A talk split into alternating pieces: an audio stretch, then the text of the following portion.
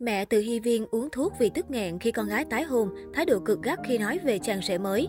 Mẹ Từ Hy Viên vườn sao băng phản ứng bất ngờ trước thông tin con gái chuẩn bị tái hôn.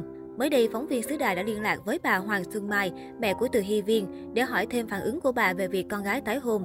Bà Hoàng chia sẻ, tới tận tối ngày hôm qua bảy tháng ba, Từ Hy Viên mới tâm sự chuyện tái hôn cho bà biết. Bà Hoàng tức nghẹn đến mức huyết áp tăng cao, phải uống thuốc để giữ bình tĩnh. Hai mẹ con xảy ra chiến tranh lạnh, không nói chuyện với nhau. Đại S không hề nói cho tôi chuyện tái hôn, tôi đã sốc nặng khi biết tin.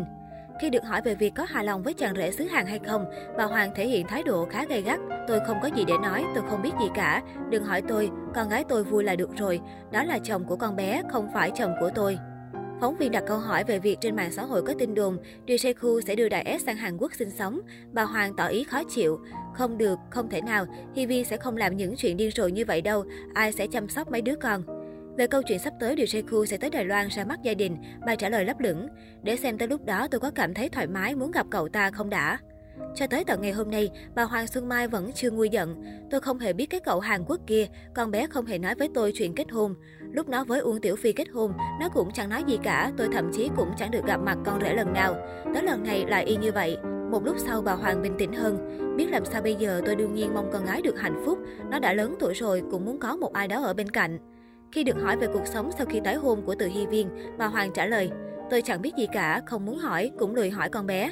Được biết, Koo Jun-yup, chồng sắp cưới Từ Hy Viên sinh năm một nghìn chín trăm sáu mươi chín, từng là thành viên của nhóm nhạc LON.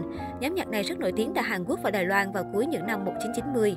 Hiện tại, Koo Jun-yup vẫn hoạt động nghệ thuật và là nhà sản xuất âm nhạc có tiếng tại Hàn Quốc. Năm hai nghìn không trăm mười lăm, anh và Maxi Mai sản xuất ca khúc chủ đề Pick Me cho chương trình truyền hình Produce một không một. Trên trang cá nhân, Koo Jun-yup thường chia sẻ hình ảnh anh đi du lịch trên chiếc xe máy. Nam ca sĩ cũng gây thích thú với phong cách thời trang bụi bặm trẻ trung thời thượng. Dù đã bước sang tuổi năm mươi ba, Koo Jun-yup được đánh giá trẻ hơn so với độ tuổi thực.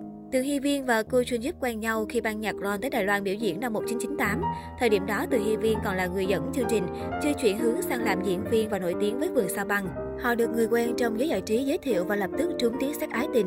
Tuy nhiên lúc này công ty của Koo Jun-yup nghiêm cấm hẹn hò, do đó họ buộc phải chia tay sau một năm bên nhau. đê gi người Hàn chia sẻ anh vẫn luôn nhớ tới Từ Hy Viên.